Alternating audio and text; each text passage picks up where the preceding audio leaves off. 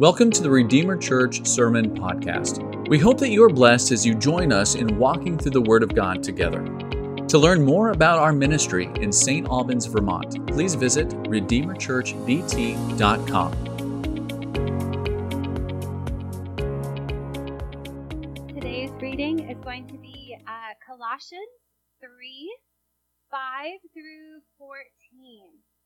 And when I finish reading, I'll say, This is the word of the Lord, and you can respond by saying, Thanks be to God. Put to death, therefore, what is earthly in you sexual immorality, impurity, passion, evil desire, and covetousness, which is idolatry. On account of these, the wrath of God is coming. In these you too once walked, when you were living in them but now you must put them all away anger, wrath, malice, slander, and obscene talk from your mouth. Do not lie to one another, seeing that you have put off the old self with its practices, and have put on the new self, which is being renewed in knowledge, after the image of its Creator. Here there is not Greek and Jew, circumcised and uncircumcised, barbarian, Scythian, slave, free, but Christ is all and in all. Put on then, as God's chosen ones, holy and beloved, compassionate hearts, kindness, humility, meekness, and patience, bearing with one another, and if one has a complaint against another, forgiving each other, as the Lord has forgiven you, so you also must forgive. And above all these, put on love, which binds everything together in perfect harmony. This is the word of the Lord.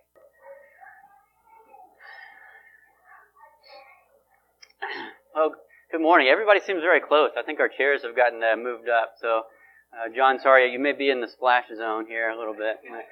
Um, but man, be, being here together this morning, uh, it, it's so good just to, to be with you and to, to worship together. I stopped there for a minute while we were singing just to listen to everybody singing uh, these amazing truths that are in, in these songs.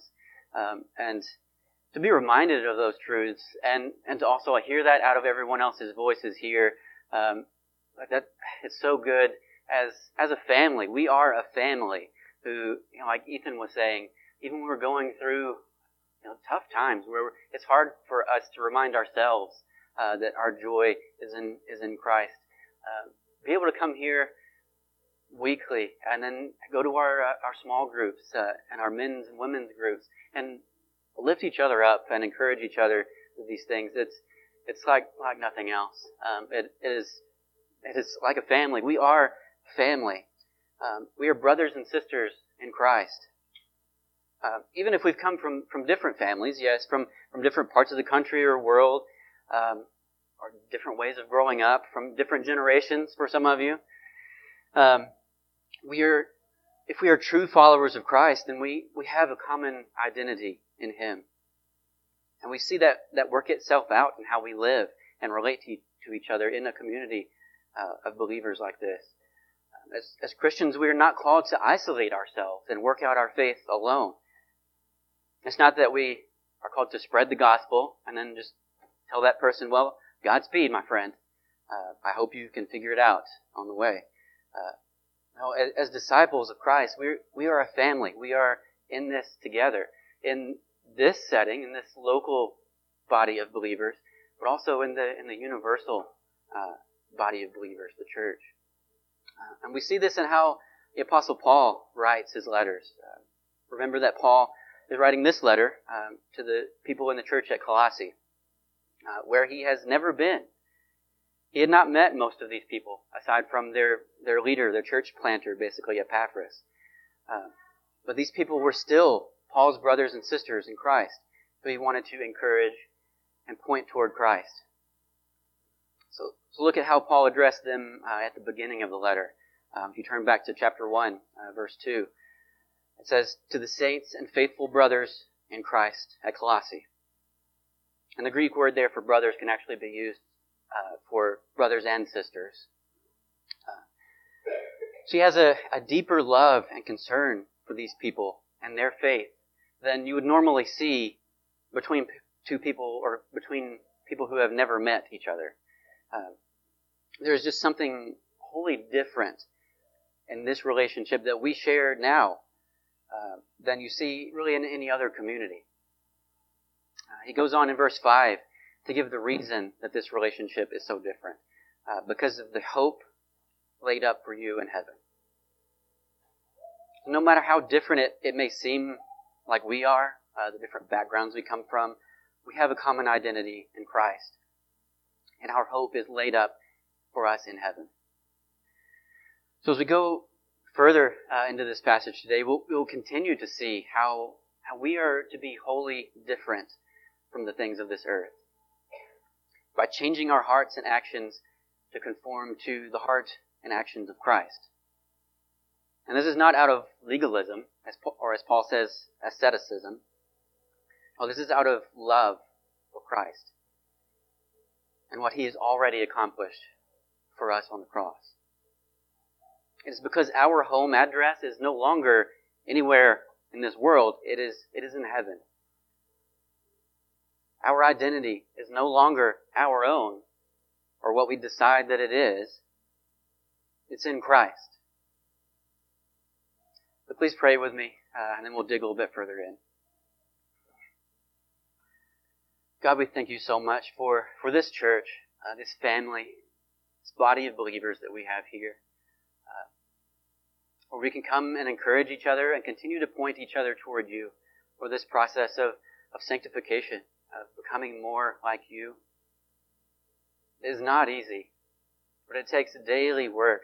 And we thank you for sending the Holy Spirit to help us in that. And we thank you for sending brothers and sisters uh, like we have here to, to encourage each other, to correct each other sometimes, um, and point each other toward you in hard times. Uh, Lord, I pray that we take a big step in our sanctification today as we study this passage. Help us to, to see how we are to put off our old things um, and put on our new identity in Christ. God, we thank you for this truth. We love you. Thank you. In your name we pray. Amen. So I really desperately tried to think of, of another way to start this sermon than using the phrase, we live in a society. Um, because that's just so boring um, and overused. Um, and you know, even saying that phrase, I feel like some of you have already started checking out. So come back, come back to. Uh, but but isn't it like true? I mean, because like no matter where we live, it's inevitable that we are in some sort of society, and societies have certain norms and values and beliefs already in place. And I guess you could say there's there's sub societies uh, within the greater society that that each have their own values. Um, and that's where you might see conflict, where those those different groups uh, have have differences. You might see some friction between the groups.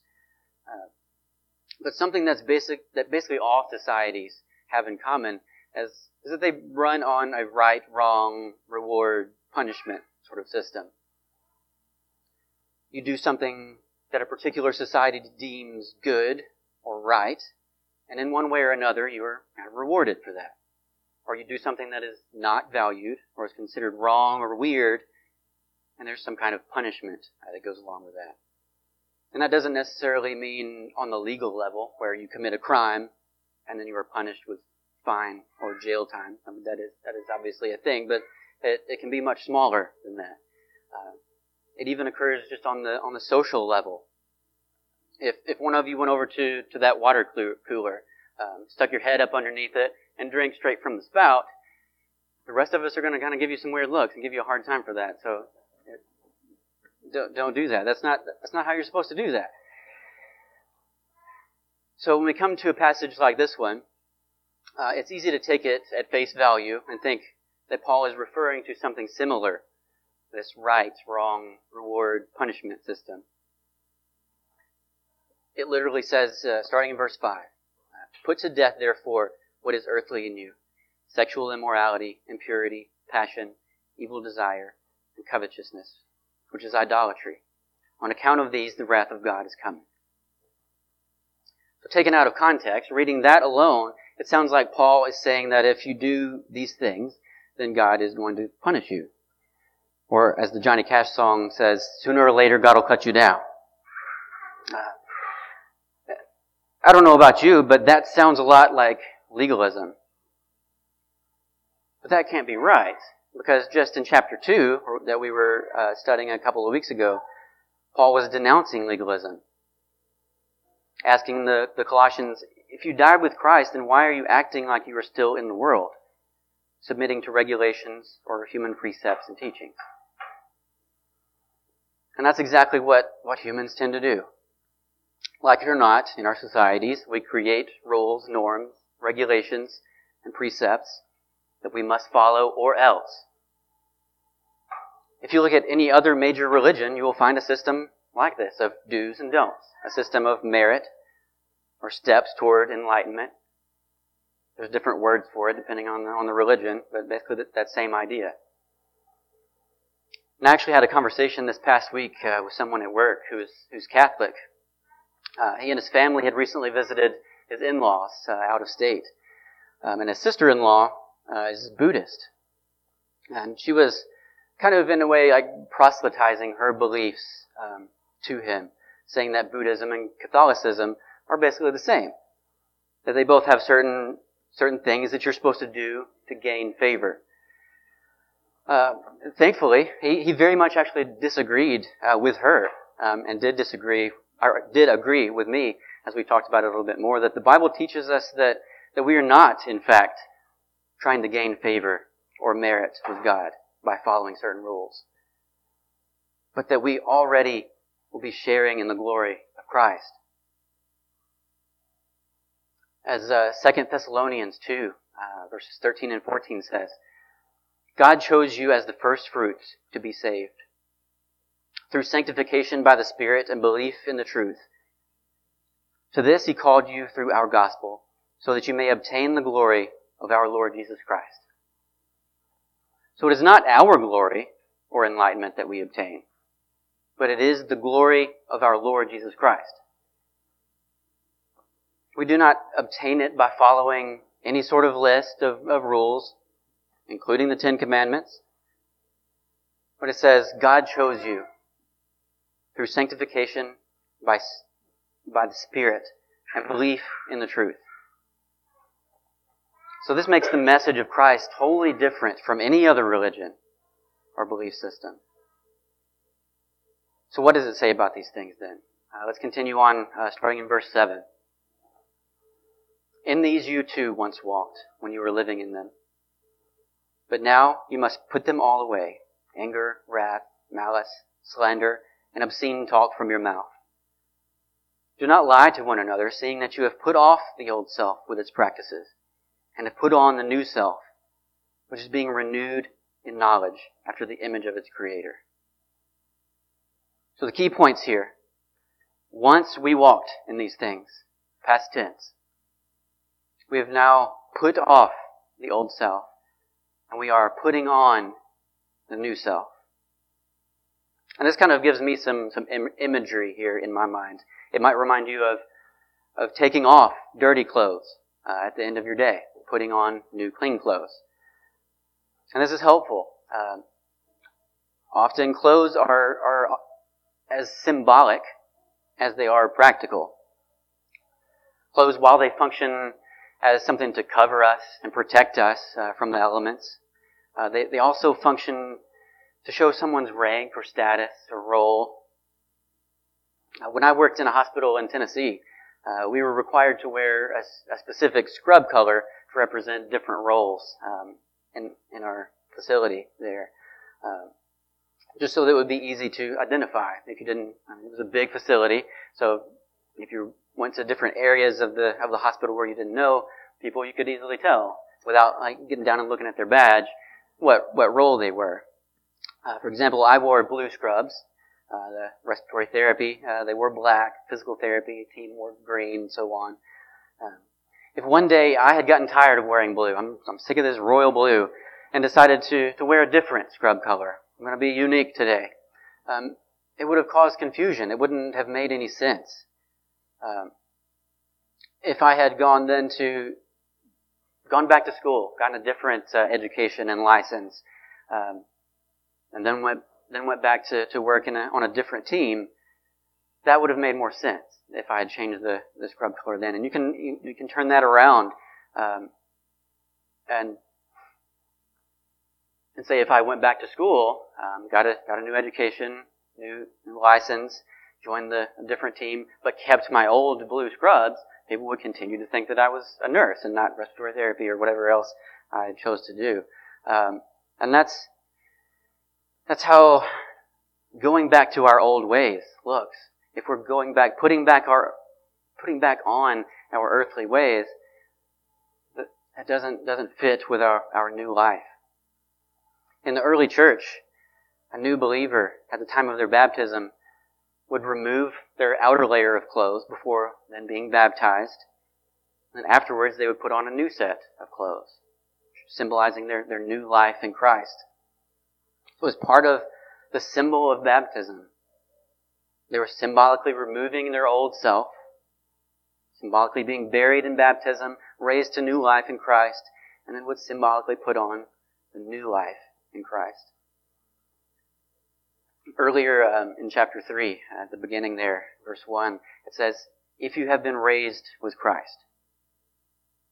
So our, our old selves were dead in sin, and we are now raised to new life with Christ.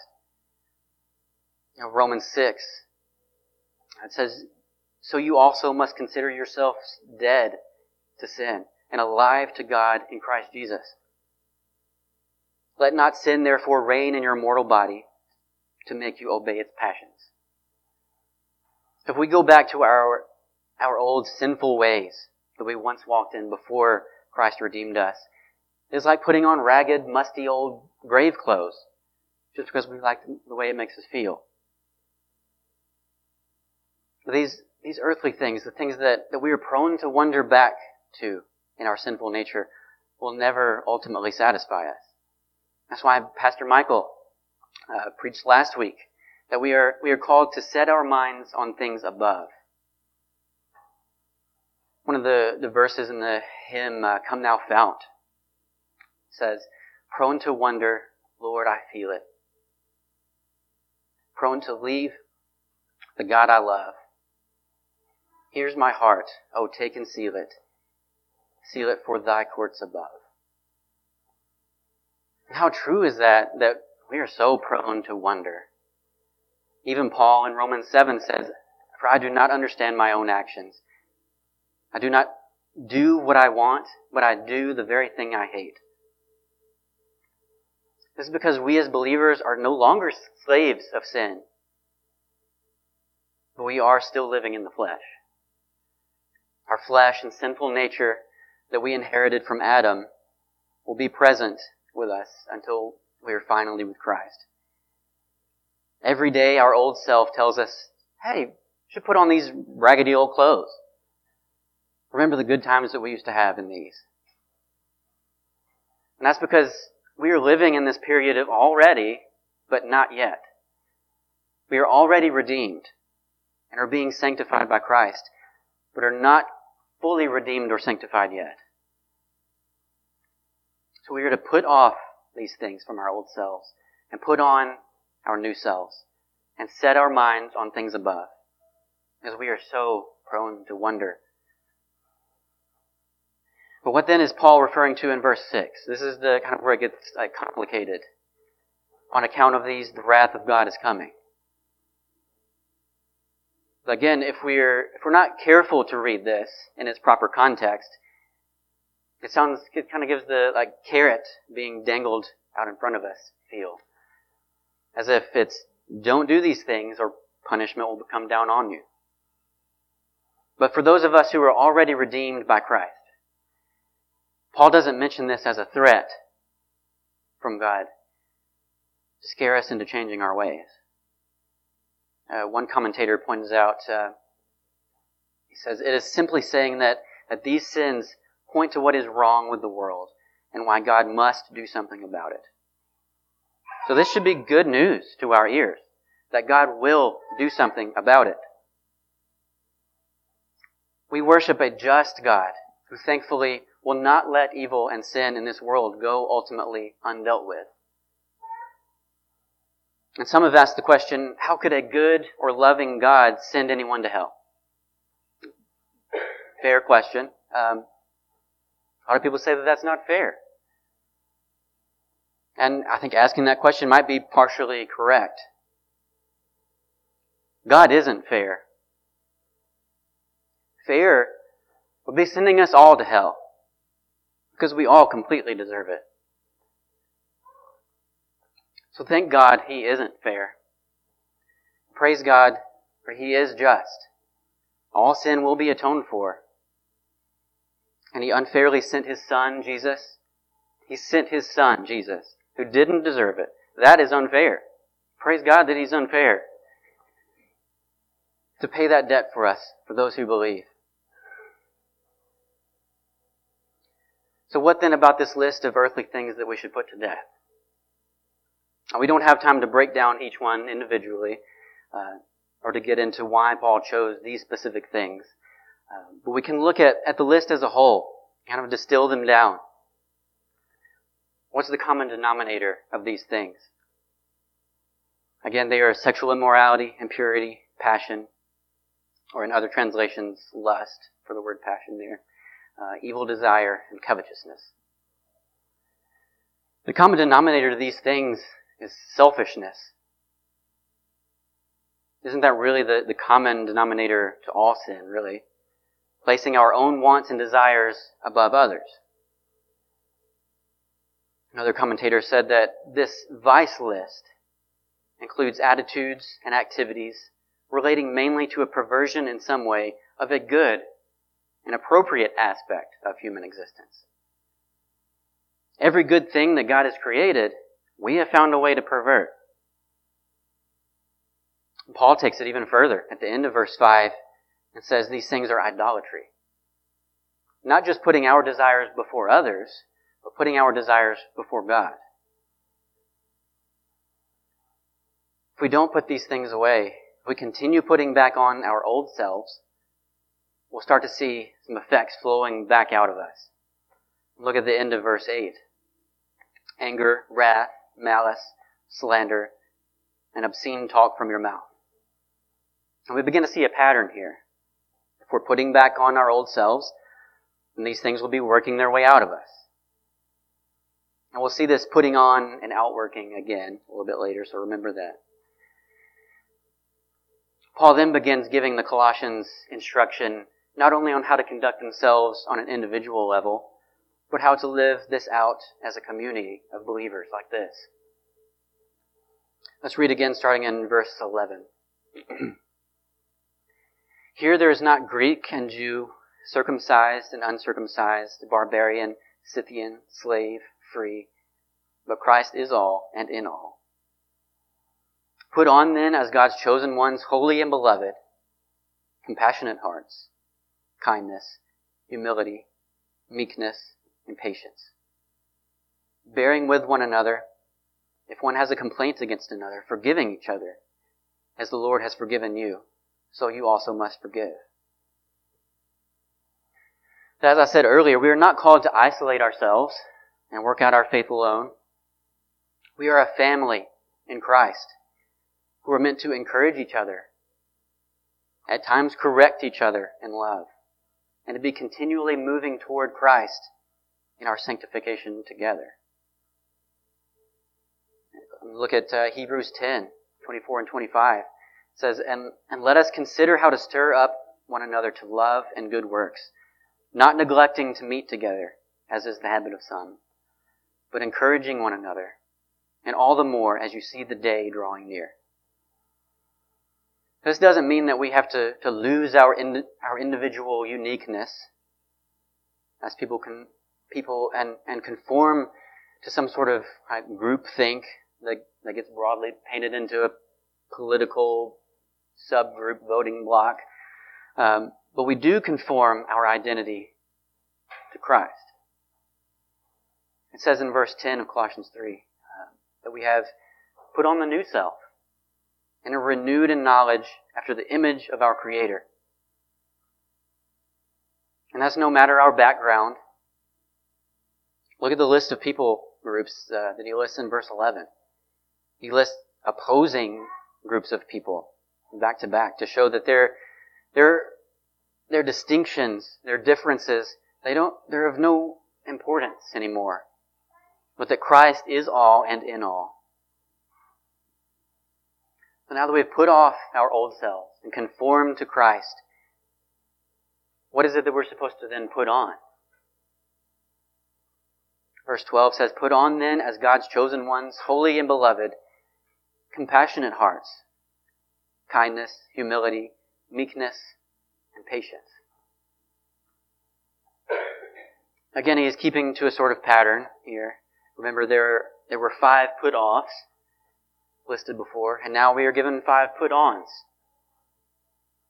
And this act of putting on doesn't mean that it will be automatic. It doesn't mean that we'll do it once and then we're, we're all set. We're good to go. Now, this is going to be an intentional and repeated decision that we must make.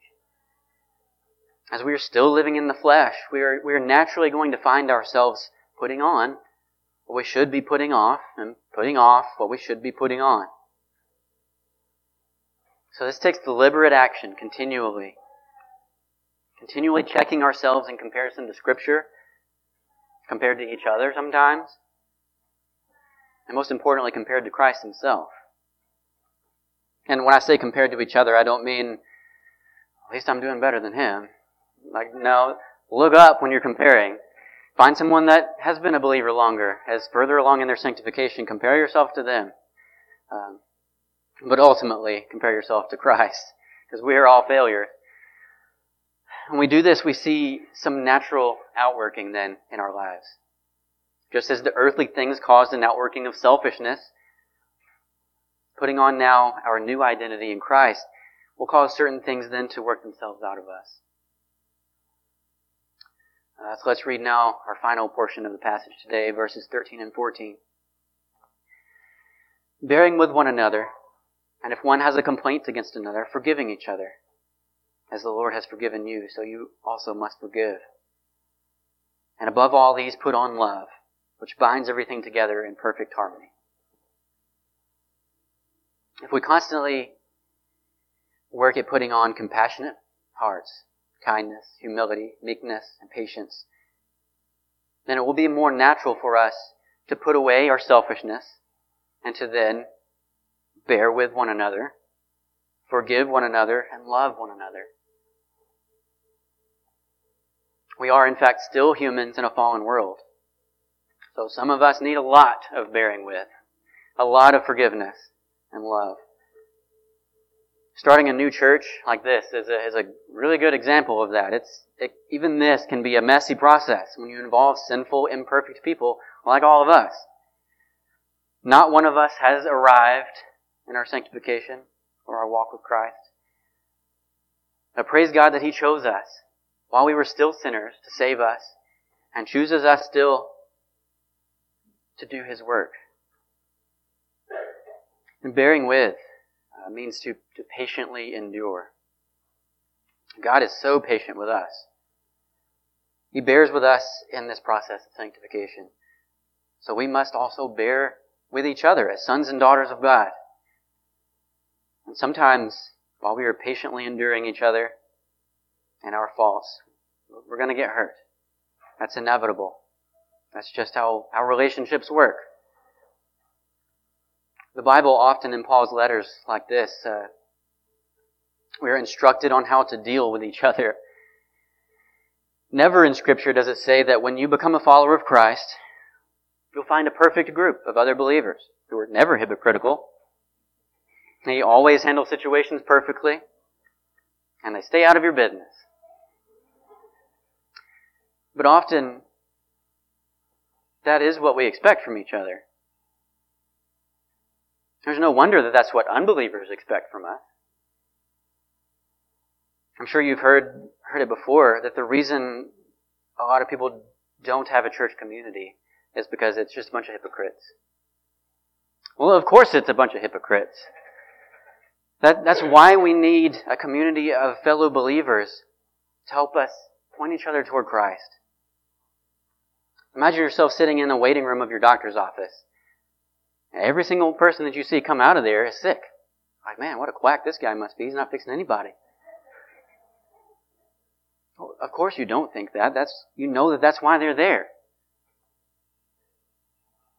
So in our bearing with each other, at one time or another, you will have the opportunity to forgive each other. That's just how, how relationships work, as I said.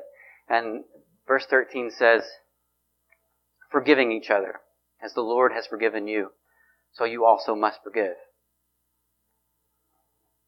Of course, we must forgive each other. The whole reason that we can stand here and worship our Savior in the first place is because He forgave us. Now imagine yourself coming to church and standing here and singing about grace and forgiveness. But on the inside, I deserve forgiveness. There's no way that I can forgive Jared for what he did to me. And you know, that may be a little kind of a ridiculous example. We don't necessarily think through it in that way to that extent. Um, but have you ever told somebody that you forgive them, but in the back of your mind, you're keeping a record of their wrongs? So then next time they wrong you, you think, oh, here, here we go again. It's just like them to do this. But do you think that's the kind of forgiveness that God has given us? Hebrews says that Christ lives to make intercession for us. He's continually forgiving us. Never will he be fed up with forgiving you. This is our standard for forgiving others. The only way that this can be possible for us is through love, which is our last put on. And not only our final one, but says that this is the most important thing for us to put on. This is the piece that holds all the other things that we've put on, on. And by love, I don't mean the various vague ideals that are constantly parroted to us by the world today, that they're just other things disguised in the word love. We should be known and characterized by the love of Christ, unconditional and sacrificial. Not a love of, of simple acceptance or tolerance. Accepting and to- tolerating or ignoring the sin of our brothers and sisters is not love. Love can also be tough. It often is tough. It's tough when we have to correct. More tough when we have to be corrected. But that is a greater love than watching a fellow believer continue to stray from Christ. This kind of love is nearly completely unheard of in the world. We as a church should be defined by this love. What was one of the results of, of Jesus' love during his time on earth? Moral failures like me and you, they flocked around him because they knew they needed love and forgiveness. The religious people killed him. They didn't think that they needed it. They were busy earning it. So finally, as I begin to, to wrap up, um, what should we take away from this? Yes, we are called to put off the ways that we lived in when we were dead in sin. We are to put on attributes of Christlikeness. But we aren't doing these things to earn our way to God's favor. Now that has already been freely given to you. We don't strive to live a certain way to attain anything. Our goal is to live how God originally intended, striving for holiness, or to be more like Christ. And thankfully, God sent the Holy Spirit to help us with this. Because we have no hope of accomplishing this on our own. And in this way, we offer up our lives then to Him. Because we have really nothing else to give Him that is of any value. It's not that we do this to gain that. More accurately, He did that, so in our response, we do this. I'll close with the lyrics from a song called Offering, which I've always thought really expressed this idea really well. Magnificent Holy Father, Father, I stand in awe of all I see. Of all the things you have created, still you choose to think of me. And who am I that you should suffer? Your very life to set me free. The only thing that I can give is the life you gave to me. This is my offering, dear Lord. This is my offering to you, God. I will give you my life, for it's all I have to give, because you gave your life for me.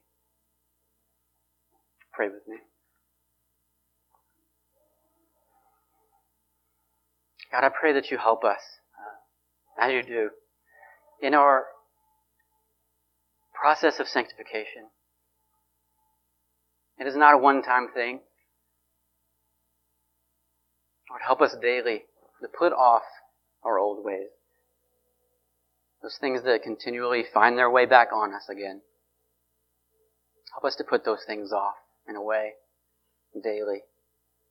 And to put on love, the love of Christ. I pray that you help us to give our lives as an offering to you. Not to attain something, because that has already been done. You gave your life. Lord, help us to give our lives as offering to you. We thank you so much for this truth. In your name we pray. Amen.